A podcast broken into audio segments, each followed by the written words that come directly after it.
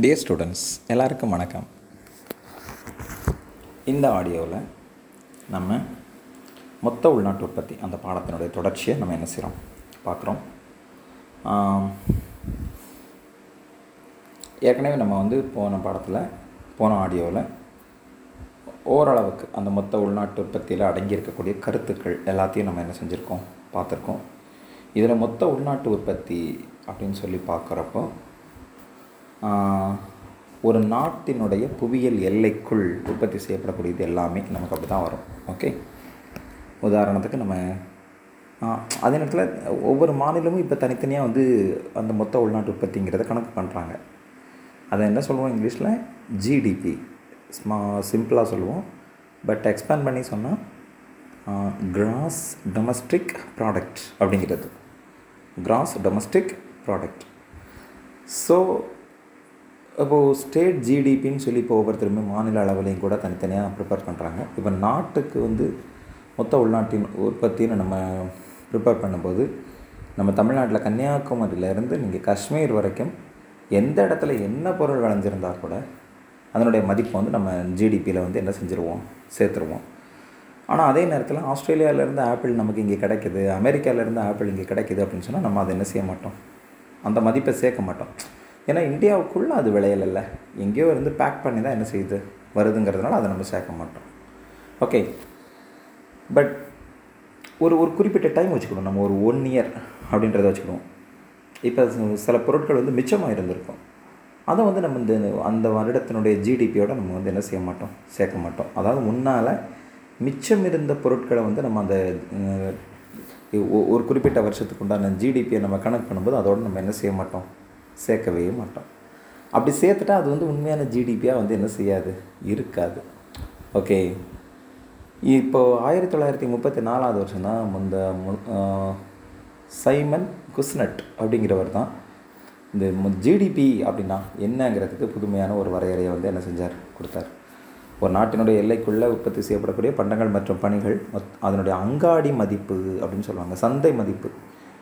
அதாவது என்னென்னா, ஒரு ஊரில் ஆவரேஜாக இட்லி என்ன ரேட் இருக்குது அப்படின்னு சொல்லி பார்த்தா ஒரு ரெண்டு ரூபா மூணு ரூபா இருக்குன்னு வைக்கலாம். ஓகே, பொதுவாக சில இடங்களில் ஒரு ரெண்டு ரூபா ஐம்பது காசு வைப்பாங்க, சில இடங்களில் மூணு ரூபா வைப்பாங்க, சில வீட்டில் வந்து செஞ்சு கொடுக்குறவங்க நாலு ரூபாய்க்கு கூட விற்பாங்க. ஆனால் நம்ம ஆவரேஜாக என்ன ரேட் இருக்குது அப்படின்னு சொல்லி சந்தையில் மதிப்புன்னு சொல்லுவோம். நம்ம வந்து பொதுவாக அந்த ஊரில் எவ்வளோப்பா ரேட்டு அப்படின்னு சொல்லுவோம்ல, அப்போ அது வந்து என்னென்னா மார்க்கெட் ரேட் அப்படின்னு சொல்லுவாங்க. அந்த சந்தை மதிப்பை தான் வந்து என்ன செய்யுது, குறிக்குது அப்படிங்கிறத நம்ம வந்து இந்த வரையறை சாரி அதாவது என்னென்னா அந்த விஷயத்தை நம்ம வந்து எடுத்துக்கணும். அந்த வரையறைங்கிறத வந்து என்ன செஞ்சுக்கணும், எடுத்துக்கணும். அங்கு சாரி அங்காடி விலைங்கிறத எடுத்துக்கணும். ஓகே, சரி, இது எப்படி எப்படி கனெக்ட் பண்ணுறாங்க அப்படின்னு சொல்லி பார்த்தாங்கன்னு வச்சுக்கோங்களேன். முதல்ல செலவின முறை அப்படின்னு சொல்கிறோம். எப்படி நம்ம ஜிடிபியை நம்ம கனெக்ட் பண்ணுறோம் அப்படின்னு சொன்னால், மொத்த நா உள்நாட்டு உற்பத்தியை நம்ம எப்படி எப்படி கணக்கிடலாம் அப்படின்னு சொன்னால், இப்போது ஆக்சுவலாக ஒரு பத்து பேர் போய் ஹோட்டலில் சாப்பிட்றோம். பத்து நம்பர் சாப்பிட்டதுனுடைய தொகையை வந்து நம்ம எப்படி கணக்கு பண்ணலாம், எல்லோரும் அவங்க அவங்க தனித்தனியாக எவ்வளோ தொகை சாப்பிட்ருக்காங்களோ அந்த தொகை எல்லாத்தையும் மொத்தமாக கூட்டினா மொத்த மொத்தமாக உறுப்பினர்கள் சாப்பிட்ட தொகை வந்து நமக்கு என்ன செஞ்சிடும், வந்து சேர்ந்துடும். ஓகே, அது மாதிரி தான் இப்போ இது வந்து எப்படின்னா, செலவின முறைனா ஒரு வருஷத்தில் நம்ம என்னென்ன செலவு பண்ணியிருக்கோம் எல்லா தொகையும் கூட்டினோம்னா அது அந்த வருடத்தினுடைய ஜிடிபி. புரியுதா? நமக்கு வருமானம் வந்திருக்கிறதுனால நம்ம என்ன பண்ணியிருந்திருப்போம், செலவு பண்ணியிருந்திருப்போம். வருமானம் நீங்கள் சம்பாதிச்சு வந்திருந்துருக்கலாம், யாரோ ஒருத்தர் உங்களுக்கு கையில் காசாக கொடுத்துருந்துருக்கலாம், கடனுக்கு கொடுத்துருந்துருக்கலாம், என்னவாகவும் நீங்கள் வந்து என்ன செஞ்சுருந்துருக்கலாம், முயற்சி பண்ணியிருந்துருக்கலாம். பட் அந்த வருடத்தில் நீங்கள் என்னென்ன செலவு பண்ணீங்களோ அந்த செலவுகள் எல்லாத்தையும் கூட்டி பார்த்தோம்னா அது அந்த வருடத்தினுடைய ஜிடிபியோடு சேர்ந்து என்ன செய்யணும், சேர்க்கப்படணும். அதுதான் செலவின முறைங்கிறது. சரி, அப்படியே டேட்டா ஆப்போசிட் பாருங்கள், வருமான முறைன்னா என்ன அர்த்தம்? ஓகே, எல்லாருடைய வருமானத்தையும் மொத்தமாக சேர்த்து பார்த்தோம் அப்படின்னு சொன்னால், எல்லோரும் நம்ம உற்பத்தி பண்ணியிருக்கக்கூடிய வருமானங்கள் எல்லாத்தையும் சேர்த்து பார்த்தோம். அதுக்கு பேர் வந்து என்ன பேர், வருமானம். ஒரே ஒரு குடும்பம் இருக்குது அப்படின்னு தெரிஞ்சுன்னா அந்த குடும்பத்தில் இருக்கக்கூடிய எல்லோரும் எவ்வளோ எவ்வளோ வருமானம் ஈட்டியிருக்காங்க அப்படின்னு சொல்லி மொத்தமாக அந்த கூட்டி பார்த்தா அது வந்து வருமானம். மதிப்பு கூட்டு முறைன்னு சொல்கிறாங்க. அது என்னடா மதிப்பு கூட்டு முறை, நம்ம இது வரைக்கும் பார்த்ததே இல்லையே. இப்போ ஜஸ்ட்டு சிம்பிளாக பாருங்கள், ஒரு அல்வா நம்ம ப்ரிப்பேர் பண்ணுறோம். அந்த அல்வாவை ப்ரிப்பேர் பண்ணுறதுக்கு என்னெல்லாம் வேணும்? தண்ணி, அது ஒரு இடையீட்டு பொருள். அந்த தண்ணிக்கு வந்து காசு கொடுத்து வாங்கியிருந்தாங்கன்னு வச்சுக்கோங்களேன், அப்போ அதனுடைய மொத்த மதிப்பு. அதுக்கப்புறம் ப்ளஸ் வந்து அது ஒரு இடைநிலை பண்டம், சரியா? கோதுமை, அது ஒரு இடைநிலை பண்டம். அப்புறம் ஜீனி, ச சர்க்கரை, அது ஒரு இடைநிலை பண்டம். அதுக்கப்புறம் நெய், அது ஒரு இடைநிலை பண்டம். ஓகே, இது மாதிரி அதுக்கு உபயோகப்படுத்தப்பட்ட பாத்திரங்கள் எல்லாமுமே இடைநிலை பண்டம். இந்த இந்த இடைநிலை பண்டங்கள் எல்லாத்தையும் நம்ம தயாரிக்கிறதுக்கு எவ்வளவு பணம் வந்துச்சோ அது அதுக்கு ஒரு மதிப்பு இருக்கும்ல, அந்த எல்லா மதிப்பையும் மொத்தமாக கூட்டி சேர்த்தா எந்த மதிப்பு கிடச்சிரும்? இறுதிநிலை பண்டத்தினுடைய மொத்த மதிப்பு என்ன செஞ்சிடும்? கிடச்சிரும். அதுக்கு அதை தான் நம்ம வந்து சொல்கிறோம் மதிப்பு கூட்டு முறை அப்படின்னு சொல்லி என்ன செய்கிறோம்? சொல்கிறோம். புரியுதா? ஸோ இப்படி தான் வந்து நமக்கு வந்து பல வகைகளில் வந்து என்ன செய்கிறாங்க இவங்க வந்து கணக்கு பண்ண வேண்டிய சூழல், கணக்கிட வேண்டிய சூழல் வந்து என்ன செய்யுது இருக்குது. இப்போ மொத்த நாட்டு உற்பத்தியினுடைய மொத்த முக்கியத்துவம் என்ன அப்படின்னு சொல்லி பார்த்தோம் அப்படின்னு சொல்லி பார்த்தோம்னு வச்சுக்கோங்களேன், நிறைய நல்ல விஷயங்கள் இருக்குது.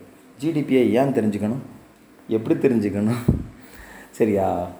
ஒரு நாட்டில் வந்து நம்ம இருக்கிறோம், ஒரு குடும்பத்தினுடைய வருமானம் எவ்வளவு, வரவு செலவுகளை ஏன் தெரிஞ்சுக்கணும்? அந்த குடும்பத்தில் நம்ம இருக்கிறதுனால என்னென்ன திட்டங்களை நம்ம முன்கூட்டியே திட்டமிடலாம், அடுத்த வருஷத்துக்கு என்ன திட்டமிட போகிறோம், எப்படி எப்படி வருமானம் வந்திருக்கு, நம்ம போன வருஷத்தோடு இந்த வருஷம் வளர்ச்சி அடைஞ்சிருக்குமா குறைஞ்சிருக்குமா, சரியா? எந்த தொ எந்தெந்த துறைக்கு நம்ம எவ்வளவு தொகை தொகை வந்து செலவு பண்ணியிருக்கிறோம் இந்த குடும்பத்தில், அப்போ எதை எதை அவசியம் இல்லாமல் நம்ம வந்து என்ன பண்ணியிருக்கோம், செலவு பண்ணியிருக்கோம், எங்கெங்கே குறைக்கணும், எதில் எதில் கூட்டணும், புரியுது இல்லையா? சுகாதாரத்துக்கு நம்ம என்ன கொஞ்சம் கூட்டணும். ஓகே, இப்படியா நம்ம வந்து திட்டமிடுறதுக்கு நமக்கு வசதியாக இருக்கும். அதே மாதிரி தான் நாட்டிலையும், சரியா? பொருளாதார ஆய்வறிக்கை அது எவ்வளவு சொல்லுதுங்கிறத நம்ம தெரிஞ்சுக்கிறதுக்கு என்ன இருக்குது? பொருளாதாரம் வளர்ந்துருக்கா வீழ்ந்திருக்கா, எவ்வளோ கடன் இருக்குது, இந்தியாவில் இருக்கக்கூடிய ஒவ்வொருத்தருக்கும் கிட்டத்தட்ட ஒரு அறுபத்தி நாலாயிரம் ரூபா கடன் இருக்குதுங்கிறது தெரியுதுல்ல, சரியா? இந்த கடன் தொகை இருக்குதுங்கிறது நமக்கு எப்படி தெரியும்? பாருங்கள், பொருளாதார ஆய்வறிக்கைன்னு சொல்லி வருஷா வருஷம் ஒன்று வந்து என்ன செய் பண்ணணும் என்ன பண்ணுவாங்க, பார்லிமெண்ட்டில் வந்து தாக்கல் பண்ணுவாங்க. அப்போ அந்த பொருளாதார ஆய்வறிக்கையை பற்றி நம்ம தெரிஞ்சுக்கிடணும் அப்படின்னு சொன்னால், தெரிஞ்சுக்கிறதுக்கு எது காரணமாக இருக்குதுன்னு சொன்னால் ஜிடிபி, மொத்த உள்நாட்டு உற்பத்தி தான் வந்து என்னவாக இருக்குது, காரணமாக இருக்குது. அது வளர்ந்துருக்கா வீழ்ந்திருக்காங்கிறத டிசைட் பண்ணுறது வந்து இந்த மொத்த உள்நாட்டு உற்பத்தி தான். சரி, அது மாதிரி பண வீக்கம் பண வாட்டம்னு சொல்லுவாங்கல்ல, ஓகே, நம்ம நாட்டு பொருள் நம்ம நாட்டு பணம் வந்து மதிப்பு வந்து கூடிக்கிட்டே போச்சுன்னு வச்சுக்கோங்களேன், ஓகே, அதே நேரத்தில் அது வந்து என்னது, நம்ம நாட்டு பணம் வந்து ம மதிப்பு கூடிக்கிட்டே போச்சுன்னு சொன்னால் அதுக்கு தகுந்தது மாதிரி பொருள் இங்கே இல்லைன்னு வச்சுக்கோங்களேன், ஓகே, பண வாட்டம் அப்படின்னு சொல்லுவோம், ரைட்டா? பட் அதே நேரம் நம்ம நாட்டு பணத்துக்கு வந்து மதிப்பே இல்லை, ஓகே, ஒரு பொருளை நம்ம வாங்குறதுக்கு நம்மக்கிட்ட இருக்கக்கூடிய பணத்தை அவ்வளோத்தையும் கொண்டு போய் கொட்டுறோம் அப்படின்னு சொன்னால் அதுக்கு பேர் பண வீக்கம் அப்படின்னு சொல்லுவோம் நம்ம வந்து, சரியா? இந்த பண வீக்கம் பண வாட்டம் ரெண்டுக்கும் எவ்வளோ என்ன வேறுபாடுங்கிறது எல்லாத்தையும் நம்ம தெரிஞ்சுக்கிறதுக்கு எது தான் காரணம்? இந்த மொத்த உள்நாட்டு உற்பத்தி தான் வந்து என்னவாக இருக்குது, காரணமாக இருக்குது. ஓகே, அறிஞர்களுடைய பங்களிப்பு என்னங்கிறது தெரிஞ்சுக்கிறதுக்கு வாய்ப்பு இருக்குது. ஒரு நாட்டினுடைய வளர்ச்சியோட நம்ம நாட்டை கம்பேர் பண்ணி பார்க்குறதுக்கு இந்த மொத்த உள்நாட்டு உற்பத்தியை நம்ம வந்து என்ன செஞ்சுக்கணும், தெரிஞ்சுக்கணும். போன வருஷத்தோடு நம்ம இந்த வருஷம் வளர்ந்துருக்கோமா அல்லது குறைஞ்சிருக்கோமாங்கிறத தெரிஞ்சுக்கிறதுக்கு என்ன தெரிஞ்சுக்கணும், இந்த மொத்த உள்நாட்டு உற்பத்தி என்னுடைய வளர்ச்சியை வந்து நம்ம என்ன செஞ்சுக்கணும், தெரிஞ்சுக்கணும். ஸோ இது மாதிரி பல விஷயங்களை வந்து நம்ம என்ன செஞ்சுக்கணும், தெரிஞ்சுக்கிட்டே போக வேண்டிய சூழல் இருக்குது. குறைபாடுகள் அப்படின்னு சொல்லி பார்க்குறோம். எப்படி இருந்தாலும் கண்டிப்பாக வளர்ச்சி இருந்துச்சுன்னா நிச்சயமாக என்ன இருக்கும், குறைபாடுகள்ங்கிறது எப்படி நிச்சயமாக என்ன செய்யும் இருக்கும். அதாவது பண்டங்கள் பணிகள் அதனுடைய மதிப்பு வந்து உண்மையாகவே சேர்க்கப்படவில்லை அப்படின்னு சொல்லுவாங்க இந்த ஜிடிபியில். அது ஏற்கனவே கரெக்டு தான். ஒரு அம்மாவினுடைய அன்பு வந்து அதுக்கு நீங்கள் எவ்வளோ பணம் கொடுத்தாலும் அது வந்து ஈடாகாது. ஆனால் அவங்க வந்து அந்த சர்வீஸ்க்கு வந்து நம்ம பணம் இவ்வளவு அப்படின்னு சொல்லிட்டு நம்ம நாட்டு வருமானத்தில் வந்து நா மொத்த உள்நாட்டு உற்பத்தியில் வந்து என்ன செய்யவே இல்லை, சேர்க்கவே இல்லை. ஏன்னா பணிகள் அப்படின்னு சொல்லி பாருங்கள், அப்போ அதுக்கு ஒரு பணி நிச்சயமாக கொடுக்கணும்ல கண்டிப்பாக. ஓகே, நமக்கு சுத்தமான காற்று நல்ல தண்ணி எல்லாம் கிடைக்குது, ஆற்றுல போய் அழகாக குளிக்கிறோம், இதுக்கு நம்ம காசு கொடுக்க கொடுத்துருந்தோம் அப்படின்னு சொன்னால் எவ்வளோ கொடுத்துருந்துருப்போம், அதுக்கான மதிப்பை வந்து கொஞ்சமாவது நம்ம வந்து இதில் சேர்த்துருந்துருக்கணும்ல. ஆனால் எதுவுமே நம்ம என்ன செய்யலை, சேர்க்கவே இல்லை. ஸோ அப்படி பார்க்கும்போது அதனுடைய மதிப்பு வந்து உண்மையாகவே என்ன செய்கிறதில்ல, இந்த ஜிடிபியில் சேரலை. சமூக சேவை செய்கிறாங்க நிறைய பேர் வந்து, அந்த மதிப்பு சேரலை. இலவசங்கள் கொடுக்குறாங்க, அந்த இலவசத்தினுடைய மதிப்பு வந்து ஜிடிபியில் வந்து மொத்த உள்நாட்டு உற்பத்தியில் வந்து என்ன செய்யலை சேரலை. இப்படியாக வந்து பல விஷயங்கள் நமக்கு வந்து குறைபாடுகளாக வந்து என்ன செய்யுது இருக்குது. கருப்பு பணம் வச்சுருக்கிறவங்க உண்மையான விஷயத்தை வந்து என்ன செய்கிறதில்ல, வெளிக்கொண்டு வர்றதில்ல. ஸோ மொத்த உள்நாட்டு உற்பத்தியை கணக்கிடும் போதில் பல்வேறு விதமான குறைபாடுகள் வந்து என்ன செஞ்சுக்கிட்டே இருக்குது, இருந்துக்கிட்டே இருக்குது. ஜிடிபி வந்து அதாவது தரத்தை வந்து அளவிடவே இல்லை. எல்லோரும் எவ்வளவு பெண் யூஸ் பண்ணுறாங்க அப்படிங்கிறத மட்டும்தான் கணக்கு பண்ணிக்கிட்டு இருக்காங்களே தவிர, அது தரமான பேனாவா, அது என்ன சொல்கிறாங்க, ஆயிரத்தி தொள்ளாயிரத்தி எழுபதாவது வருஷம் பால் பாயிண்ட் பேனை யூஸ் பண்ணக்கூடாதுட்டாங்களாம். அதுக்கப்புறம் தரம் கூடப்பட்டுருச்சுப்பா, இப்போ எல்லோரும் யூஸ் பண்ணுங்கள், நிறையா உற்பத்தி வந்துருச்சு, எல்லோரும் யூஸ் பண்ணுங்கள் அப்படின்றாங்களாம். அதாவது அது எவ்வளவு தரமானதாக இருக்குதுங்கிறத வந்து இப்போ எங்கள் நாட்டில் இருக்கக்கூடிய எல்லா மக்களுக்கும் உணவுப் பொருட்கள் பஞ்சம் இல்லைன்னு நாங்கள் கொடுத்துட்டோம் அப்படின்னு சொல்லி தம்பட்டம் அடிக்கலாம், நாங்கள் வந்து உணவுத்துறையில் வளர்ந்துட்டோன்ட்டு. ஆனால் அது தரமானதாக இருக்கா? ஓகே, ரேஷனில் கொடுக்கக்கூடிய அரிசி எல்லாம் தரமானதாக இருக்கா? ஸ்மெல் அடிக்குது, பூச்சி பொருட்கள் வருது, சரியாக வந்து உற்பத்தி செய்யப்படலை, நெல் எல்லாம் நிறையா சேர்ந்துருக்கு. ஓகே, இது மாதிரி பல விஷயங்கள் வந்து நமக்கு என்னவா இருக்குது, தரத்தில் குறைபாடு இருக்குது. ஆனால் தரத்தை வந்து அதை அளவிடுறது இல்லை. ஸோ அளவை மட்டுமே வந்து குறிக்கிறதா வந்து என்ன செய்யுது, அது வந்து இருக்குது.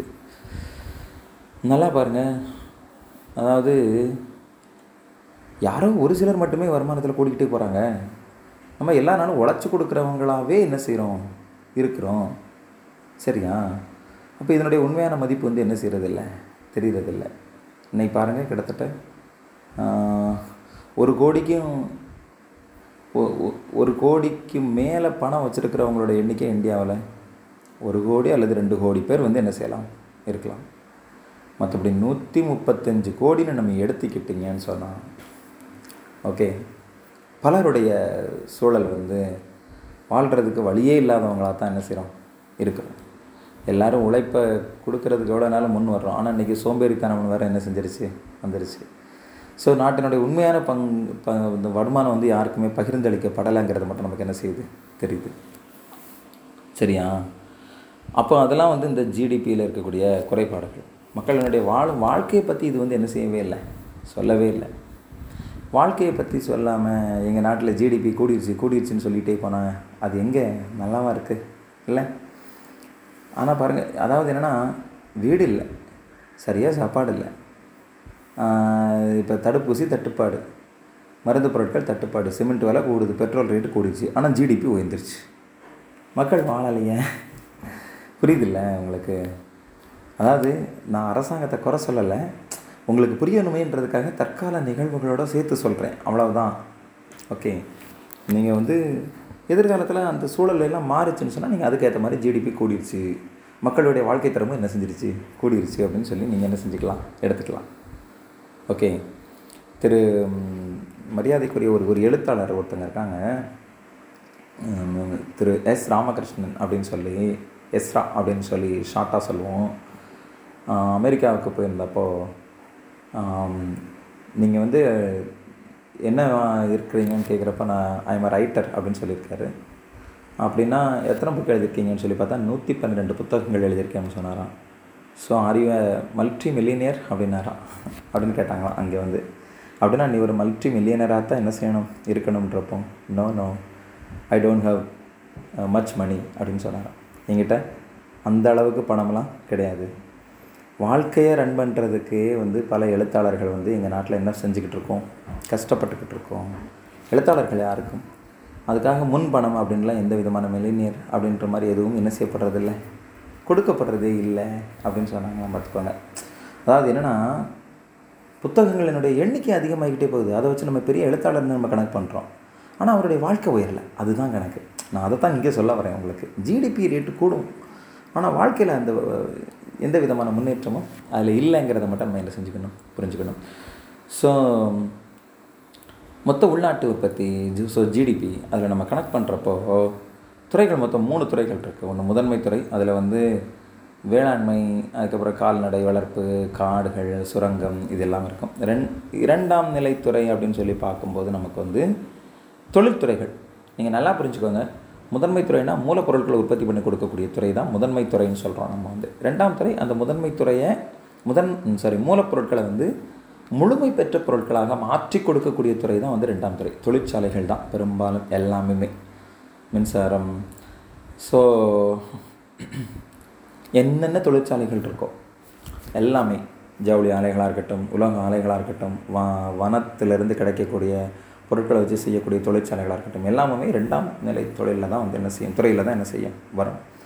மூன்றாம் துறை அப்படின்னு சொல்லி பார்க்கும்போது அல்லது பணிகள் துறை, நம்ம அதை எப்படி சொல்கிறோம், அதாவது ஒரு ஒரு ஒரு டீச்சர், அது மாதிரி வங்கி, அது மாதிரி ஹா ஹாஸ்பிட்டலில் டாக்டர், ஸோ அதுக்கப்புறம் வேறு என்னங்க தாலுகா ஆஃபீஸுக்கு போகிறோம், நம்ம போலீஸ் ஸ்டேஷனுக்கு போகிறோம், ஃபயர் ஸ்டேஷனுக்கு திடீர்னு கூப்பிட்றோம், எல்லாருமே வந்து சர்வீஸ் பண்ணத்தான் செய்கிறாங்க. ஓகே, பணம் வாங்குறாங்கல்ல, அப்போ அது என்ன சர்வீஸ் அப்படின்றீங்களா? ஓகே, அதாவது என்னென்னா நீங்கள் எந்த உதவிக்கு இவ்வளவு பணங்கிறது யாரால் என்ன செய்ய முடியாது, முடிவு பண்ண முடியாது.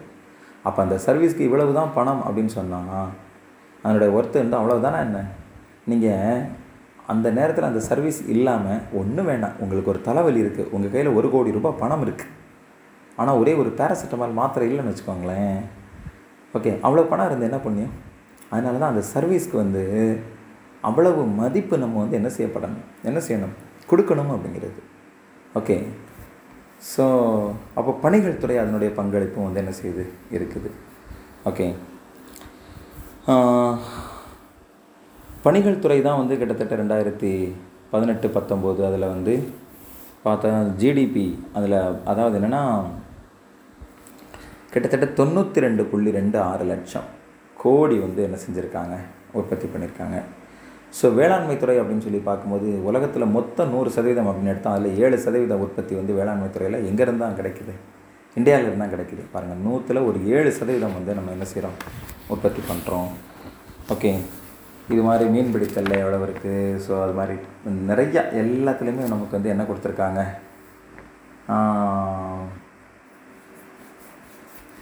ஒவ்வொரு ஒவ்வொரு துறையில் இருந்தும் எவ்வளோ எவ்வளோ வருமானம் கிடச்சிருக்கு அப்படிங்கிற விஷயத்தெல்லாம் வந்து என்ன செஞ்சுருக்காங்க, கொடுத்துருக்காங்க. ஸோ அதாவது என்னென்னா ஒரு நாட்டினுடைய ஜிடிபி அதில் வந்து எல்லா துறைகளும் சேர்ந்தது தான். தனிப்பட்ட வகையில் என்னால் தான் வளர்ச்சி அடைஞ்சிச்சு, என்னால் தான் வளர்ச்சி அடைஞ்சிச்சின்னு எந்த துறையும் தனிப்பட்ட வகையில் தம்பட்டம் அடிக்க முடியாது. ஓகே, எல்லா துறைகளும் சேர்ந்து வளரணும், அதோட நாடும் வளரணும், ஜிடிபி வளரணும், வாழ்க்கை தரம் உயரணும். யாருக்கு? மக்களுக்கு. அதாவது த தன் மக்களுக்கு இல்லை, தன் நாட்டு மக்களினுடைய வாழ்க்கை தரத்தை உயரம் பண்ணும் ஒரு அரசாங்கம் சரியாக செயல்பட்டுச்சுன்னு சொன்னால், ஸோ அதுதான் நாம் எதிர்பார்க்கக்கூடிய காலமாக என்ன செய்யும் இருக்கும். ஸோ பேலன்ஸ் இருக்குது, அதை நம்ம அடுத்த ஆடியோவில் பார்க்கலாம்.